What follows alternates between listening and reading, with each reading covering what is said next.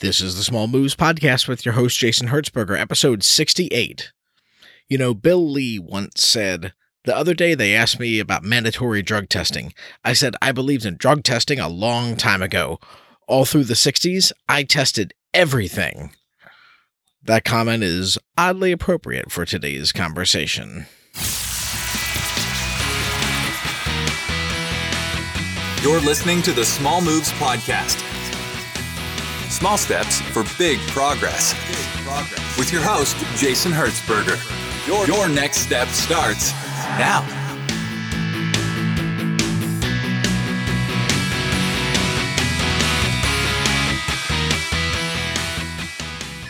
Hey, everybody. Thanks for listening to this episode of the show. I'm really glad that you're here. Today, I'm interviewing Mike Gimbel. Mike is a substance abuse consultant and counselor and an expert on this topic going back decades. He is a really interesting dude with a hell of a backstory. We get into his background in using alcohol and various other substances uh, starting back in the 60s all the way through for the following couple of decades while he was involved with a California based substance abuse recovery program that later became a substance abuse based cult that ended up getting broken up back in 1991 due to various illegal activities, some of which got pretty extreme. Uh, we'll get into some of the details about that in the interview. This one ran pretty long, north of two hours. So, what I'm actually doing is I'm breaking this interview up to two episodes. This is the first part of that episode today and the f- second part of it I'm going to be releasing next Tuesday. So that will be episode 70 this will be episode 68 and 70 will be the first and second part of this interview with Mike Gimbel. He is a really interesting guy. He's got a really great take on the show. And I'm really glad that I was able to get him on here. He's got just a mountain of experience in all aspects of the the situation that we're dealing with in this country now with regards to substance abuse, both on the using end, on on almost every type of uh, product available when he was partaking, shall we say, all the way up through what he's basically been doing these last several decades, which is counseling both adults and children about the dangers of these substances. And he has held some pretty impressive positions and has done a lot of really fascinating work in that area. So I really enjoyed this conversation. I hope you do as well. With that, I bring you Mike Gimbel, part one. Here we go. Hey, this is John Lee Dumas of EO Fire, and you're listening to the Small Moves podcast, Small Steps for Big Progress. Let's prepare to ignite. Hey, Mike. Thanks for coming on the show. Ah, it's a pleasure. Happy, good to be here. Yeah, no worries. Now, the the audience heard a little bit about your background that I was familiar with when you know when I first got connected, but obviously you're far more familiar with your own past than I am. So, why, why don't you just tell the audience? All right. Well, you know, I um, I'm a very very lucky man okay. to be alive. You know, we talk about the heroin epidemic. I got involved with heroin back in the late 60s, early 70s. Early days. You know, so I grew up in a nice middle class Jewish family who was moving to the suburbs, yeah. much like a Barry Levinson movie. Exactly like a Barry Levinson movie. And we moved out in the suburbs and uh, started hanging out. And uh, when I was probably seventh grade or so, started drinking. Back then, we were drinking Thunderbird wine, which, oh my God. which you could run your car on right now if you had to. Uh, very, very cheap wine.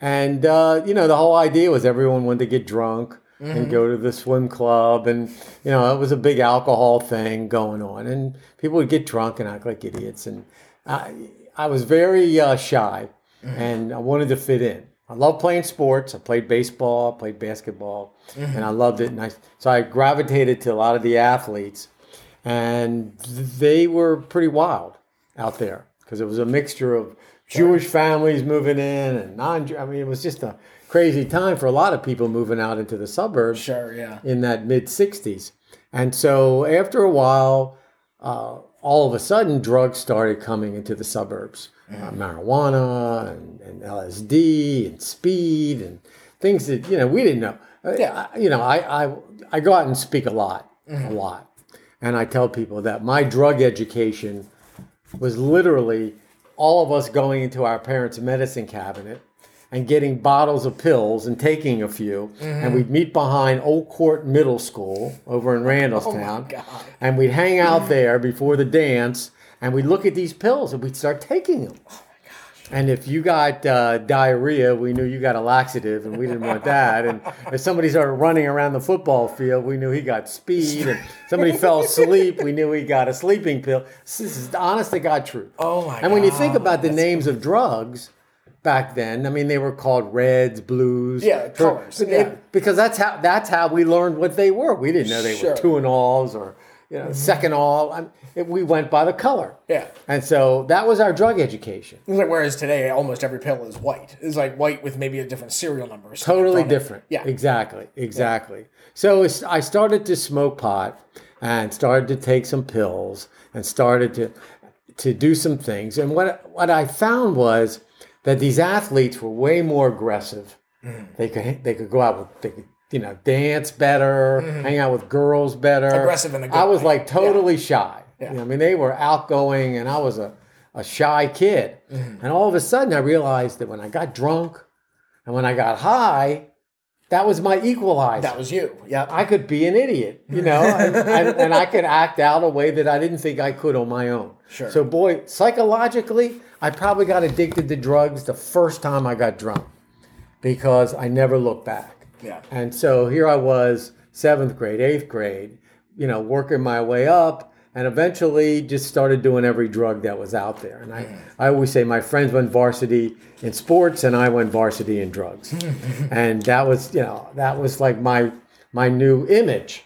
Yeah. Now, what is, is it around this time when you when you first worked um, had any interaction with opiates of any kind? Not yet. That was, Okay. you know, this uh, when I'm working my way up to the eighth, ninth, tenth. You know, just Sure. by the eleventh grade, I was just a total burnout. I mean, I was messed up every day. I don't think I went to school sober, straight. One day, starting the probably the eleventh grade, I was just, and and now I had an image. Because drug, because now, because now we're here, we are in 1968. You know, the whole war movement, Mm-hmm. Yep. drugs, the hippie movement. I mean, things were happening. which absolutely encouraged this. right, in a lot things were cases. Yeah, happening. sure. that was supporting drug use back then.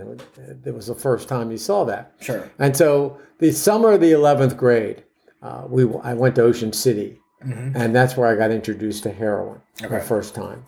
And like most people that do heroin for the first time, it makes you sick. You vomit. And it's not a great experience. Mm. I was gonna say, sounds awesome. But there's something about it that makes you want to do it again.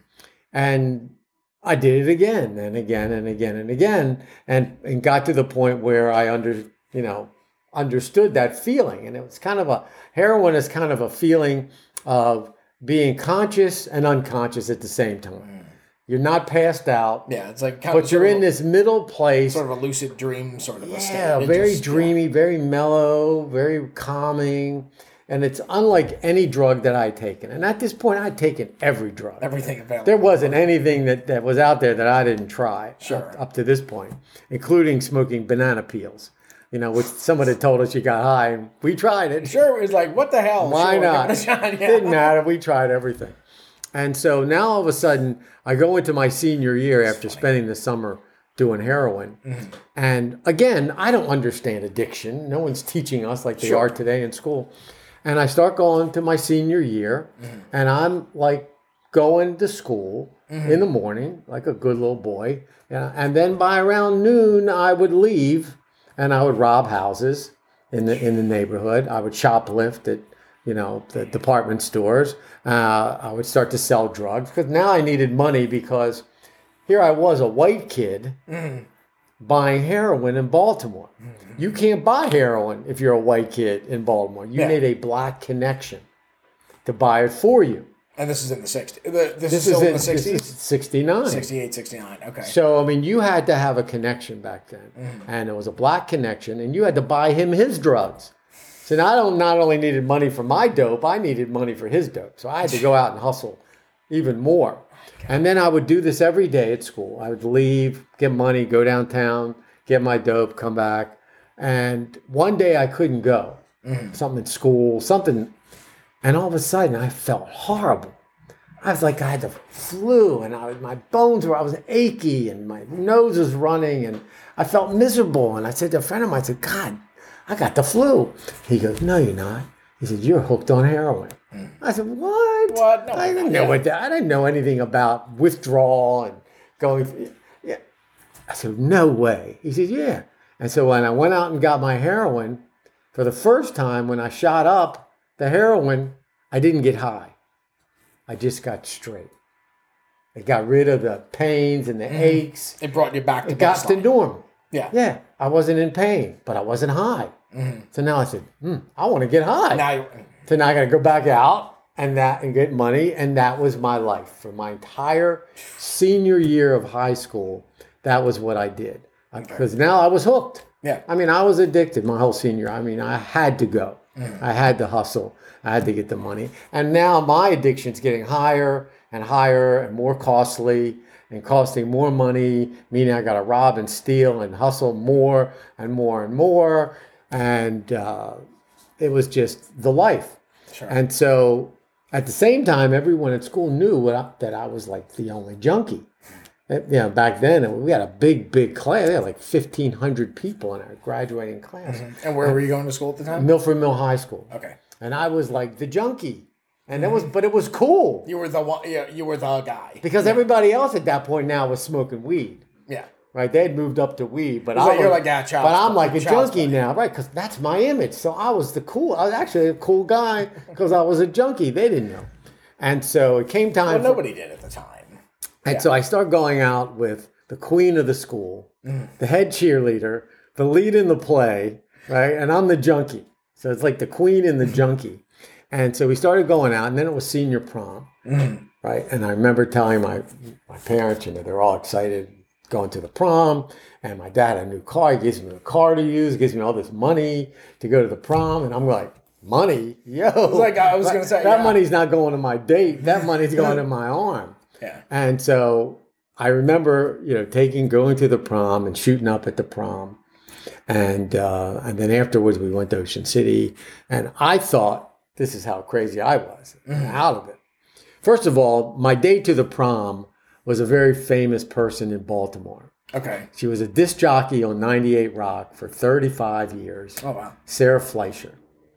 Everybody, Oh, wow. everybody Okay. in town knows Sarah Fleischer. Yeah, that's and they also know she was my date because we did a TV story a few years ago, and she was on it, and admitted it because I have I have video of her coming to my house, of me picking her up and me giving her a necklace of my parents, and meanwhile I'm a junkie, Yeah. so I've got these videos that we use. So, so I thought I so I take Sarah Fleischer to the prom, and I go, and then I end up shooting up at the prom, and for years, probably 30 years, I thought I took her home and we had a miserable time. And I saw her recently and she goes, Oh no, we had a great time. Went to Ocean City. I didn't even remember But it. but you didn't even you, you I had no idea. I don't remember any of it. I don't remember any of that stuff. But after we graduated, then I was full time, mm-hmm. just, just use, you know, hooking up, hustling, mm-hmm. dealing drugs, and now bad things started really happening. I started getting busted. Okay. I got busted, you know, with like 50 bags of heroin. I got busted on North Avenue in Baltimore on a Saturday night at two in the morning. And the cops pulled me over and says, Are like- you crazy? It's like what you doing here, son? That's a Yeah. white kid on North Avenue. You don't think we're going to stop you? Yeah. it's like, you know, but I got really deep at that point. like you're either the kingpin of the block or you're a junkie. It's like there's no other reason. For Either way, you're, Yeah. you're, we're, you're getting Yeah. stopped. Yeah. So I started getting busted. And then I started, I moved in with a, black family Mm-hmm. on Druid Hill Avenue. okay. and I became like their connection. I became the connection to the white Pikesville, Randallstown, this whole area. So I was selling all their drugs out here, so I could keep myself in drugs. But I was like that summer, almost I was living with their family, you know, right in the middle of Druid Hill, and you know, just living the life, the Yeah. culture, and you know, and then hustling the the money out in uh, By this time, this is the 70, like early 70s? This this is not quite 70 yet. Okay. Because this was still 69, just graduated high school Okay. in 1969. All right. And so now it's getting worse. And now, you know, I'm just hustling and banging uh, uh, bad prescriptions. And uh, eventually it just got so out of control at that point that, you know, my family, again, a nice Jewish family. Mm-hmm. I'm the youngest of four Mm-hmm. all my brothers were you know wonderful and here and my parents think you know, the- yeah, i'm like- wonderful too because i'm a jewish kid and my kid can't do anything wrong and eventually when i would get busted i would just make up stories it wasn't me i'm holding it for a friend it was and and it got away with that for a while until one day my dad came home from work unexpectedly and caught me shooting up in the bathroom mm. and that's when it was like reality set in of Sure. what was going on. And at that point, I just kind of like ran away mm. and started living on the streets, hustling around, living different places. And, you know, that was a life for the next couple of years, living that way and moving into places. And back then it was okay because that's kind of the hippie way. Sure. Yeah. That was the hippie way. Plus, I had great connections for drugs. So people were always giving me money. They people were always needing me more than I needed them because all I needed at that point was heroin. Mm-hmm. And so uh, I went to a doctor. Back then, methadone, which was the first synthetic drug that came out to try to mm. deal with heroin addiction. Yeah. Okay. And so back then there were methadone programs. Private doctors were opening illegal methadone clinics in Washington, D.C., and Baltimore. You could get on five programs. And they would give you methadone, and methadone was almost as good as heroin. Yeah, because it's my understanding of methadone is it's it is an opiate. It's just a It's a synthetic. it's a synthetic. Yeah. Right. It's a synthetic opiate that was made. Basically, it came out in World War II Mm-hmm. when the soldiers came back from war from the war injured, and They were pumped up with morphine. they all the would give them there, so morphine, and this hooked, is a way of dealing with morphine. Then the Vietnam War hit, and now the, these guys were really doing heroin. So methadone got bigger dealing with the Vietnam vets Yeah. because they were coming back hooked on heroin. So methadone, uh, which which is a horrible drug, it just eats away at your bones, eats away at your body, and it was just miserable. And so being on methadone was, for me, it wasn't to get off of heroin. It was just to have something cheaper, and so I didn't have to hustle as much. But you could get methadone everywhere back then, in the Baltimore and Washington, and cough syrup was real big back then because that was also an opiate because that was codeine. So we have a saying that Robitussin AC was what you got, mm-hmm. and there were doctors and two doctors in Washington that literally you went there and one you got all the methadone you want. It's true. This true story. This guy, his name was Doctor Moore, who no matter how much money you had, Ironic. you went there, and there were lines of people out on 14th and Street in, in Northwest Washington. Lines of people to his house, like a movie theater. And you went in. I don't care how much money. If you had ten dollars, a hundred dollars, a thousand dollars, you went in. Here he was, sat at his desk. He had two armed guards with with machine guns on each side of him, mm. two canines, and he was sitting there. Hell, can I help you? Said, "Yeah, you know, I'm really, you know, I'm, I'm trying to get off heroin. I need methadone." Okay, and literally, when you said, "I've got a hundred dollars," he would turn around, and they were snowball pumps, like a snowball stand. He would get the hundred dollar bottle Oh and fill it up with methadone, and then give you a prescription for Quaaludes. Mm-hmm. Now, many people today It's have heard of yeah. Quaaludes. Yeah, they've they've seen them in movies. They've seen they- him in movies, but Quaaludes is probably the only drug that no one will ever say anything bad about. Okay, why is that? Why is that? Because being high on Quaaludes was just the ultimate of all highs. I mean, really, it was just unbelievable high. But it wasn't an opiate. What? What? What? It was a called a synthetic. Uh, a, it was a hypnotic drug, uh, but it was also like a painkiller. okay. So Okay. it wasn't say, not- per se a psychedelic. It wasn't. It was a mix. Okay. you know. It, it was kind of a psychedelic, because you know, but not like an LSD. Sure, it's not like a But it was, uh, D- yeah. DMT or whatever. Yeah. We, we we used to call it a dissociative anesthetic. Okay. It disassociated you from reality, but acted like an anesthetic. So, you. I mean, so you've seen the people have seen the movies, you know, Wall Street, and Yeah. there's a bunch. Yeah, of, the Wolf of Wall Street. Wolf of big- Wall Street, was where the, that, yeah. big Quaalude part.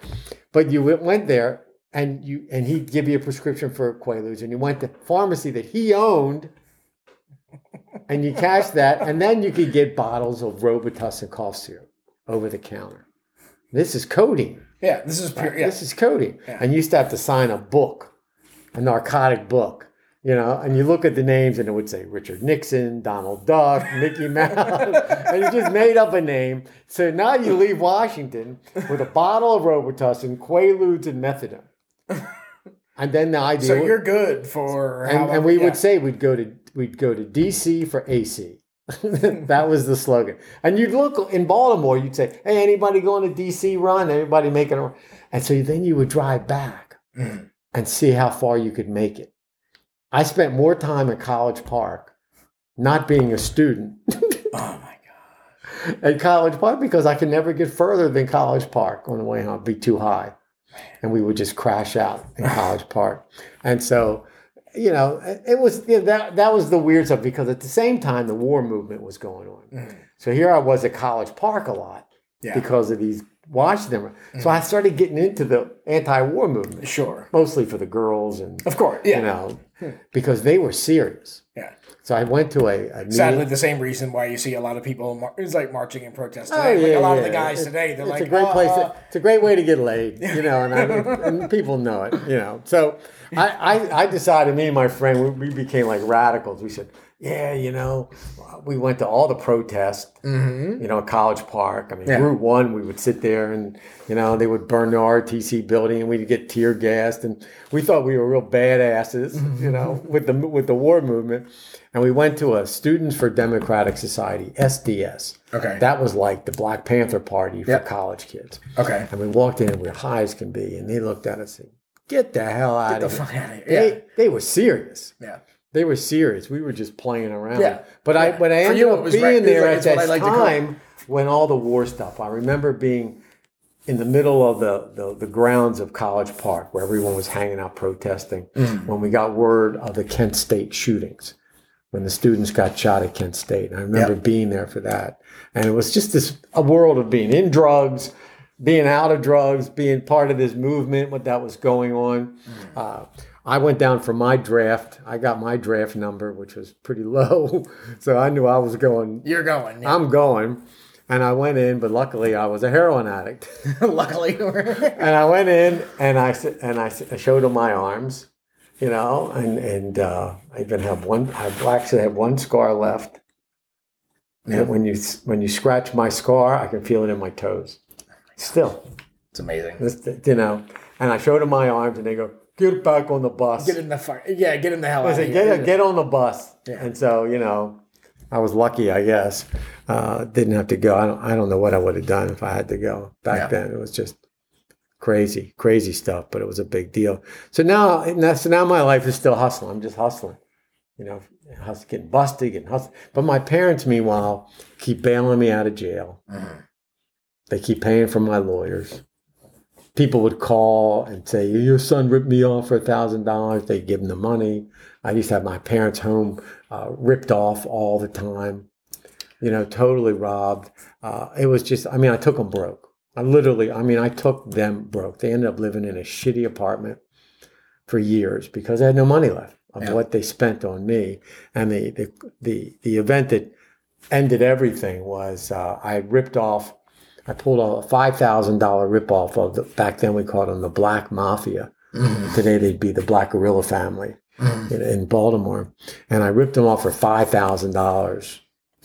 I sold them bad drugs, Yeah. and I and I, my big plan was I'm going back home, take my money, buy drugs, and then go to California. Yeah, I was running that- away. just get the this is my there. big break. Yeah. my five thousand dollars, and so I'm in the. Uh, Which wasn't nothing in the 70s. I mean, Hey, that was a big deal. You had a whole suitcase full of money. Are you kidding me? Yeah, sure. And I had my 1962 Valiant that I was going to take across the country. And I uh, went. My I went to the house. I was living with my parents, and I said, you know, I'm going, I'm ready to go. I talked to a friend on the phone. I said, I'll see you later, see you later. He goes, Man, are you sure you want to go? And I'm going, Yeah, yeah, yeah. And this is your dad? No, no, it's somebody on the phone. Oh, okay. My parents weren't home. Okay. I hung the phone up. As soon as I hung it up, it rings again. So I know it's my friend trying to convince me not to go. Mhm. I pick up the phone this time, saying, you know, I'll, I'll give him one more shot to talk to him.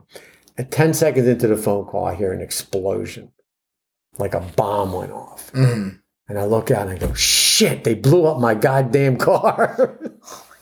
they put a Molotov cocktail in my car, right? This car's burning. I'm, we're talking about being in a really nice neighborhood you know, Yeah. out in Randallstown. Yeah, sure. And now this car's burning up, and I'm going, shit, I gotta get those suitcases. I got drugs and I got money. And I'm reaching into this car and I'm pulling out my suitcases and I bury them in the backyard. And the police show up and everybody shows up. And it's like, oh my God. Like, I don't know. I don't know how this happened. And, and my mm. parents freaked out. Everybody freaked out. But I saved the I saved the money and the drugs. and I got my friend of mine to drive his Volkswagen. and I thought, we got to get out of here. I was gonna say I got. They're like we got the money, we got the drugs, and we kill got an insurance replacement car. So things we're actually. I said, we got to get. No, I, well, now I knew these people were trying to kill, kill me. me, kill me. Yeah. I said, this ain't, this is not the way it's supposed to be. Yeah. So I got my friend, I convinced him, I guess I gave him enough drugs and money. Mm-hmm. And we drove to, uh, to California. And back then it was interesting because I went out to California, didn't know where we were going, just went. Just yeah. Eventually we got there, went through Mexico and did the whole trip across the country.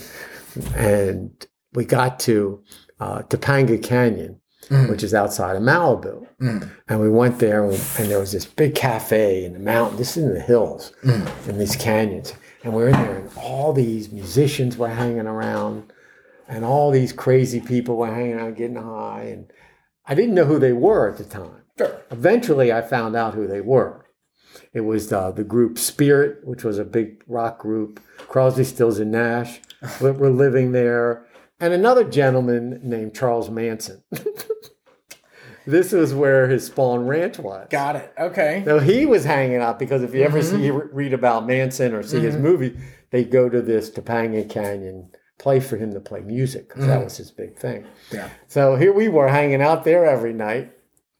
Had no idea that these people who they were at that time. Oh my god. Figured it out later as, and we were hanging out there, and eventually uh, called my parents, uh, let them know where I was, and they said, you know, the FBI's looking for you because you jumped Jump bail. bail and you jump probation. You left on probation. You broke every. They said if you don't get back here in seventy two hours, you're like going to be on the FBI list. Yeah. Going, oh, shit. And Yeah. That scared the hell out of me. How the hell do you get back in So now we're 72 hours? driving home. We're from California like in three days. Oh my god.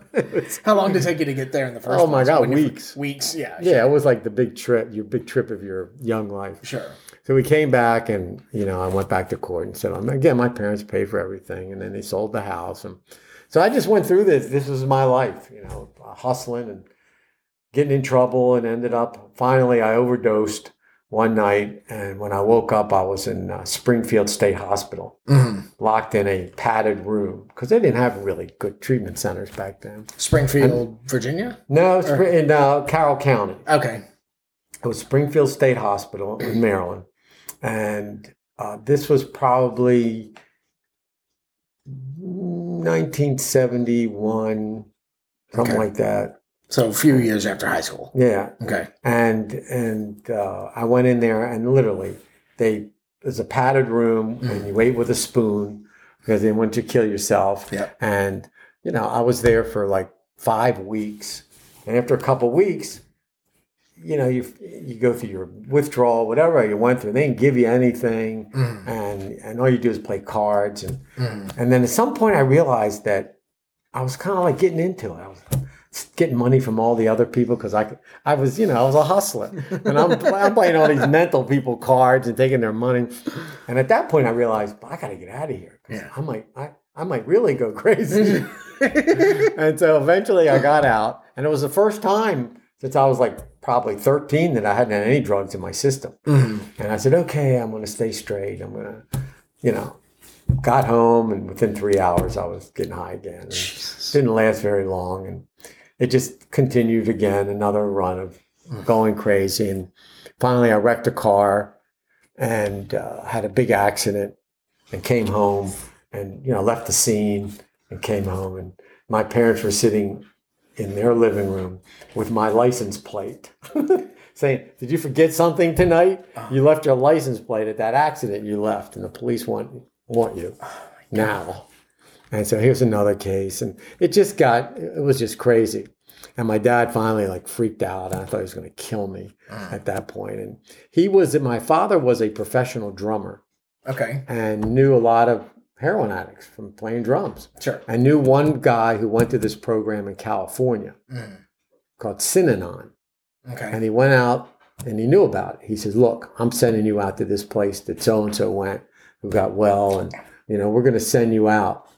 And um I said, California? Where? Santa Monica? Santa Monica on the beach. Oh, Mm, sure. Pretty good to Sound- me. yeah, sounds Meanwhile, great. I got a beard, I got long hair, and you know. So I head It's like, out. I'll, it's like I'll blend in. I, well. I head out to LA. and I'm eating Quaaludes and drinking on the plane, and I'm getting drunk. And I get off the plane. I'm stumbling around LA on the, the airport. Cops pick me up, ready to take me in, you know, to arrest me for, you know, being high and mm-hmm. crazy. And I kept mumbling the Synanon, Synanon. And the cops, believe it or not, said, you know, they took me and they stuck me in a taxi cab. And they took money out of my wallet and told the cabbie, dump them at Synanon. oh my This god. This is a treatment center. Dump them. We don't want to deal with it. Yeah. And they dumped me at Synanon. And, He's like, if I throw him in my car, we're gonna have to file a report. Screw it. Put him in a cab. yeah, and yeah, right, exactly. And they just said, Yeah. get get it rid of because I said they, you know, I'm going to Synanon. Oh yeah, great, go ahead. yeah. see you later. He's like, oh, and they dumped God. me, Yeah. and I went into Synanon, and it was it was October first, nineteen seventy two, Mm-hmm. was when I you know went in there, and it was crazy. I walk in, and they brought a lot of people in the same day. That was the day that they would take people in. A lot of New Yorkers. Like first day of the month, kind of. A thing. Yeah, it was just- like a lot of new. They wanted to create peer groups, so I didn't Okay. know what this place was. So I walk in. They go, first thing you're going to do is cut your hair, shave your beard. And I said, get out of here, Mm-hmm. screw you. And I left, walked up down the beach. and some Jewish guy who was there knew I was Jewish, came running down and said, "What are you doing, man? It's just hair; it'll grow back. It's just your image, and you know, come on, it's a good place." I said, "Ah, what the hell?" And I went in and they shaved my head and cut my hair and shaved my beard. And when they cut my beard, a Quaalude fell out. Seriously. And that was really my last pill.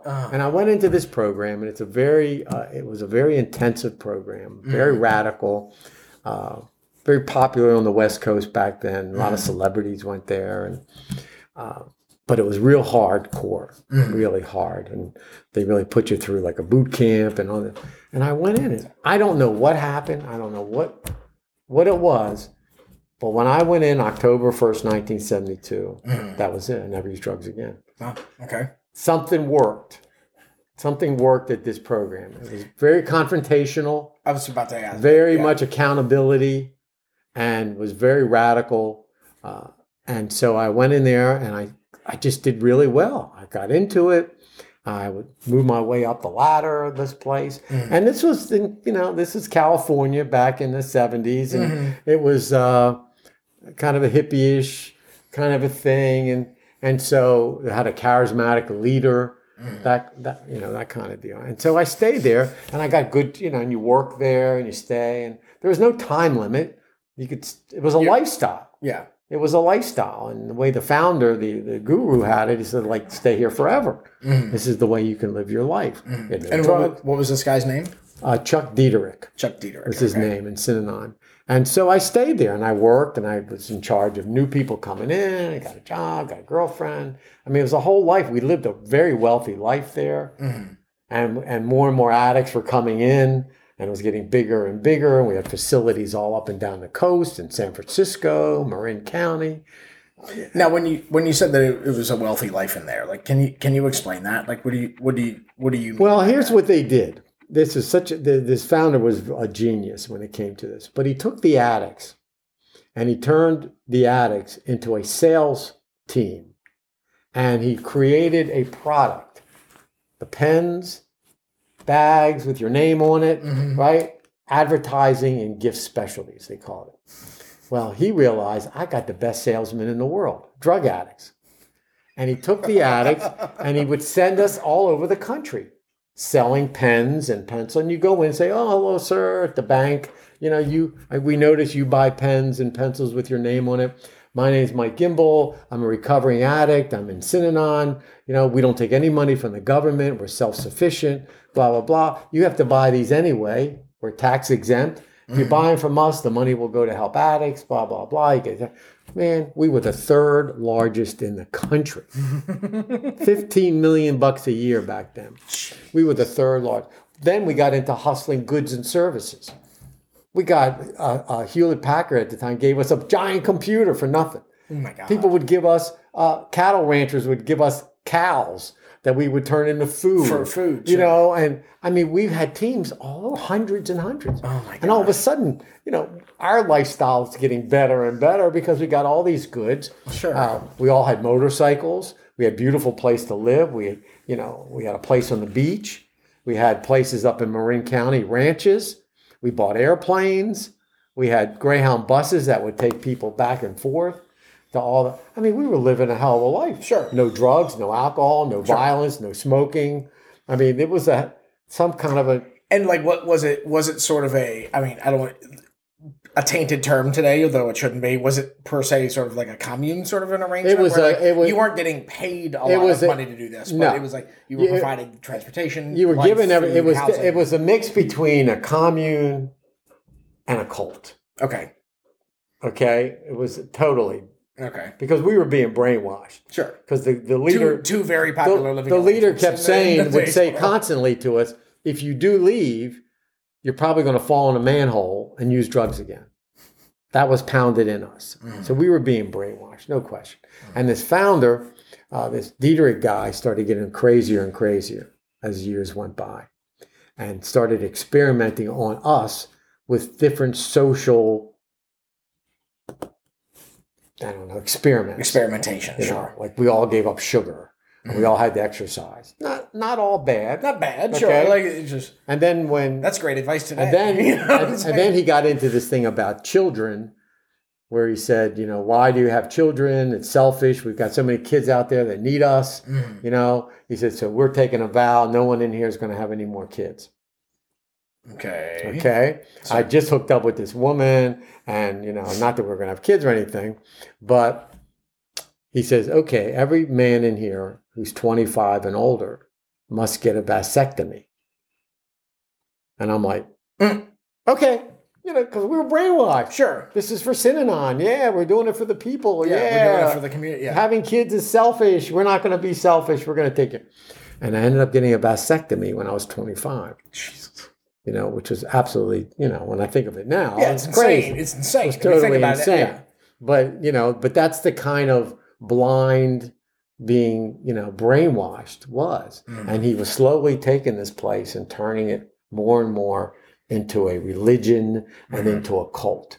And as the years went on, it got even worse because now the outside world was wondering what are we, what are they doing there? What's going on in you there? know yeah. and they started looking into it and the founder got all angry and it was them against us and stories were written about us and Mac time magazine and and what's going on there and and um, boy he just got more and more defensive and Mhm. and eventually then we got violent we all started carrying guns and I had moved up to the ranch up in San Francisco and Marin County, which is north of San Francisco. Oh, was that sort of the headquarters? yeah, that's where he was. That's where he was, okay. and and that was you uh, know the ranch and home base, whatever. yeah, Yeah. and people would come on our property and we would not let them leave, and we were I mean we were super paranoid, and it got crazy. I mean, absolutely crazy.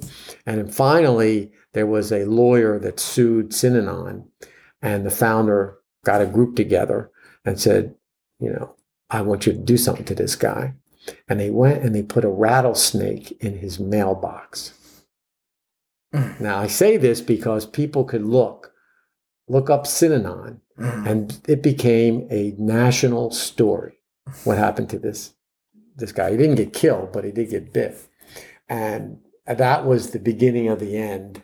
you know, and so he, he kind of got away with it for a while, and then the founder said we're going to do more stuff, mm-hmm. you know. And the next thing he did was he basically said, talked about relationships, basically saying you could make a relationship with anybody if you love, if you if you show how to court someone and you do the nice.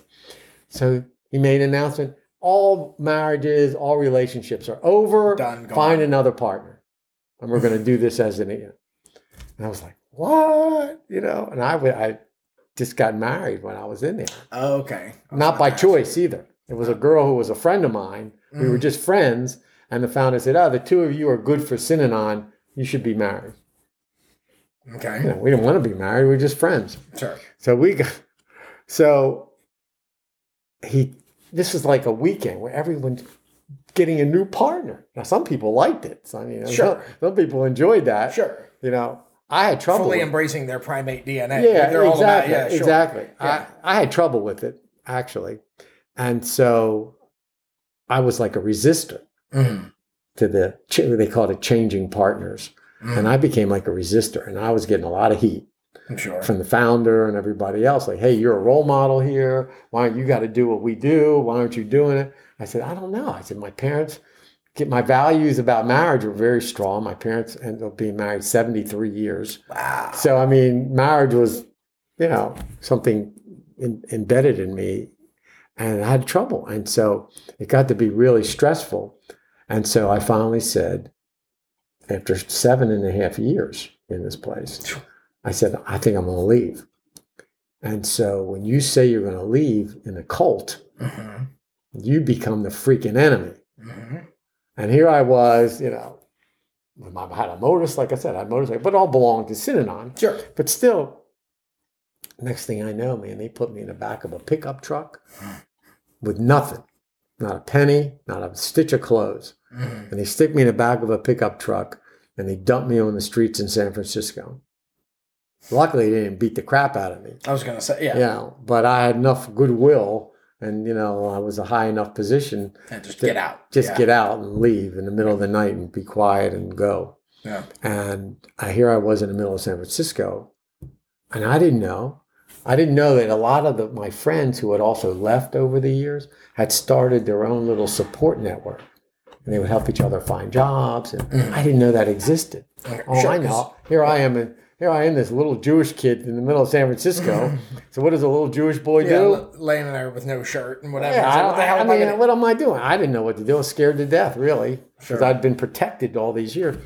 What is it? You know, what do you do? Call mommy and daddy. Jesus. Ugh. so I called mommy and daddy, and and I'd been in touch with them over the years. Sure, they yeah. came out to visit once to this place, even, Mm-hmm. and they, they were just glad I wasn't home. And so I said, I was gonna ask, like, what was their impression of the group? the they thought it was fine. They didn't know what was going They're on. like, most he's, people He's not know. doing drugs right now. He's not asking for money right now. Right. And and, and we and we and Let we actually got some money in the bank and we got ourselves moving again in the right direction. Yeah. So I called them and told them what happened and they said okay and they got me a plane ticket. And I came back to Baltimore. Mm. This is bald head, earring, you know, I was like a real California nutcase. And I came back here and then the woman who I was for, you know, kind of married to, we never really Yeah. while it was a legal marriage, we never considered it a marriage Yeah. she called and said, I want to leave too. I said, okay, we'll send you a ticket. Come on, you can come here and hang out here. Yeah. And she came. And so we, we again, we were like roommates and, and tried to help each other get started back. But my family was just amazing. They were so supportive and helped us get started again. Mm. And so I didn't know what to do. She was a chef, Okay. top chef. So she had. She had a trade. Yeah. All I knew was helping people. Yeah. It was like you knew sales and you, You knew. know, Yeah. I knew how to help people. I took Yeah. people in, but we weren't officially counselors. Sure. I didn't know. And so when I got here, I found a program in the middle of Baltimore City Mhm. called Excel, which was a Synanon knockoff. They wanted to be like Synanon. And there are millions of programs around the country that were like Like, like this. big pro, like Phoenix House in New York, mm-hmm. and there were programs all over the country that were started by ex-Synanon members Okay. because Synanon was the the the the, the gold standard Sure. of therapeutic communities. yeah, addiction. where they where they yeah. stayed for a long time, and so I went to this Excel and I said I just left Synanon, and they were they were bowing at my feet. Really? Like you're Moses and you went up to the, you talked to God. You know, what was it like? And I mean, they He had heard- like, "Do you really want to know?" and they started a program called Excel in the middle of Baltimore City, Mhm. and they tried to run it like Synanon. Mhm. Well, here I was. I just came there. Yep. So immediately I got a, a job working the night shift Mhm. as a counselor for $7,000 a year. Mhm. This was in, I guess, 79 by the time I got into 79 when I got back. Mhm. And I, you know, I didn't know what was, I was just working. Sure. Thank God I was getting a It's a paycheck. job. It's a job. It was a job, and we got a little apartment, and eventually uh, we got official divorce, and she went back to Detroit, where she was from. Okay. And so at the ti- same time, I started helping some parents in Randallstown start a youth program Okay. called First Step, and I was working with them on starting it, and then we got it open, and I started working there as a counselor. So here I was going back to Milford Mill, back to Old Court, telling my story of just Back eight or nine years ago Yep. of what I was like. And I went to the local newspaper and I said, I want to tell you my story, Mhm. which is unheard of back then. Yeah. I mean, you don't tell your story. Especially not that kind of a story. Right. No, I Yeah. mean, my God. And it made the front page of this local little paper in Randallstown. And so we started this program and I got uh, appointed to the county, Baltimore County Drug and Alcohol Advisory Council. Okay. Nice thing, you know. Yeah. people started knowing who I was, that I was a recovering guy trying to help, and I got put on that. And at the same time, in 1980, the county wanted to create a position called a drug abuse coordinator Okay. for Baltimore County to help coordinate the programs. And and someone said to me, "Are you going to apply? You'd be perfect." I said, "I just barely got out of high school. just- yeah. You know, I'm not. I don't have the the requirements." Yeah, it's like four years of high school, seven And- years in and a this cult. woman who That's- was a- you know, that's uh, all I got. who was a police captain in the county police said you should apply and so i did and i got down to uh, the final three people one was me and the other two were two phd doctor types Mhm. and i said this is silly You're screwed. Yeah. the county executive was donald hutchinson who just took over as county executive in 1980 Mhm. and he interviewed each of us. And I went in and uh, he started telling me how his brother was an alcoholic and blah blah blah. And i was telling him what i want to do and what i can do and my story. And he says you know what? You got the job. I was like what? Are you kidding me? This is like unheard of. Yeah. and so what they had to do was a background check and so next thing i know the fbi the county police everybody's there talking to my neighbors anybody that wanted to make sure that i was okay yeah. and this county executive was a ballsy thing to do Sure. he's going to hire some criminal Yeah, he's Add hi- he's, he's to hire this a drug- high level position Mm-hmm. that reported directly to him, Mm-hmm. right? You know, what a chance. You know, Yeah, I could be sure, a total nutcase. Yeah. But he took the chance and he said this. Yeah, he said, if you help one person, you earned your salary. I mean, he was amazing. Yeah. And so he hired me and I started and I had a uh, $50,000 grant and that was for my salary and a secretary. And then I started creating what this job was because it never was never here before. Yeah. And I just started building it and writing grants and going out and talking. Friend of mine said, just go out and talk, talk to the media, tell your story. And I would, I mean, literally seven days a week, I'd go out, talk to Boy Scouts, you know, talk to schools, talk to any Kiwanis Club, anybody that would listen Mhm. and tell them my story and, and at the same time try to build up the county with programs and education and treatment. And, and so we, I started getting labeled the drug czar. And so that stuck. and so Baltimore County in 1980, we were the first probably county in the country to hire a drug czar, which now we have a drug czar in the White House. Now it's a thing. yeah. Yeah. now it's a thing. We were the first ones to do it. Hey, everybody. Thanks for listening to this episode of the show. I'm really loving this conversation with Mike Gimbel. I hope you really are as well. Obviously, in this episode, we got into a lot about his past and how he sort of found his way to where he was. And next week's episode, where we conclude the conversation that we had with Mike, is where we get into the work that he's been doing since then, where we sort of pick up where we left off here. I'm really hoping that you stick with it. This is a really great interview, and I can't wait to get it out. Don't forget to go into whatever app you're listening to the show on and subscribe so that you go ahead and get that show when it comes out next week automatically. Thanks for listening to this episode of the show. You've got this.